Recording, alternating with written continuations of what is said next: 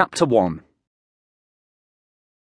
Commander, we are losing hull integrity, and shields are down to 48%. The commander nodded, without looking up from her console. Thank you, Three. Are the crew in stasis?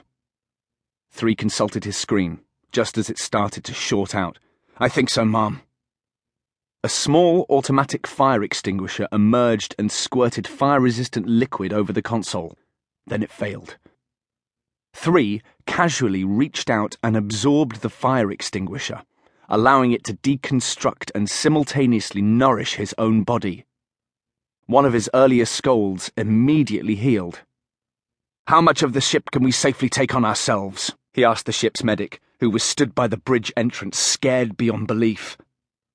It's nearly all gone, he stammered. Just creating the stasis chambers took most of the living areas. The galley's gone too. Damn, said the commander, and I wanted a snack. Three grinned at her. I wish 3715 were awake to hear you say that, Mum. He'd be overjoyed that you actually wanted to eat his food. The ship shuddered.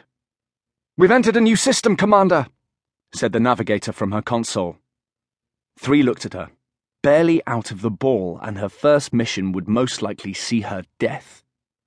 He crossed over and stood behind her, noticing for the first time a massive gash across her left shoulder. You okay? I'm good, sir. She tried a brave smile, but he wasn't fooled. No, you're not.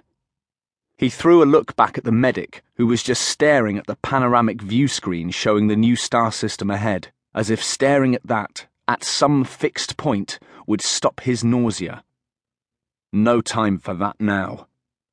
Medic, attend to 456915, please. No reply. 107863, he snapped. Do your damn job! The medic reacted as if slapped and hurried over to the navigator. The commander threw her exec officer a look. He's scared, Three. We all are. Three nodded. I know, Mom. The commander sighed and started tapping commands into her black box recorder. Let's jettison this and hope it finds its way home. From out here, ma'am, that could take centuries, said the tactical officer to her right. Three shrugged. Procedure must be followed. He nodded at the commander. I'll take it to the exhaust pods, ma'am. When you are ready.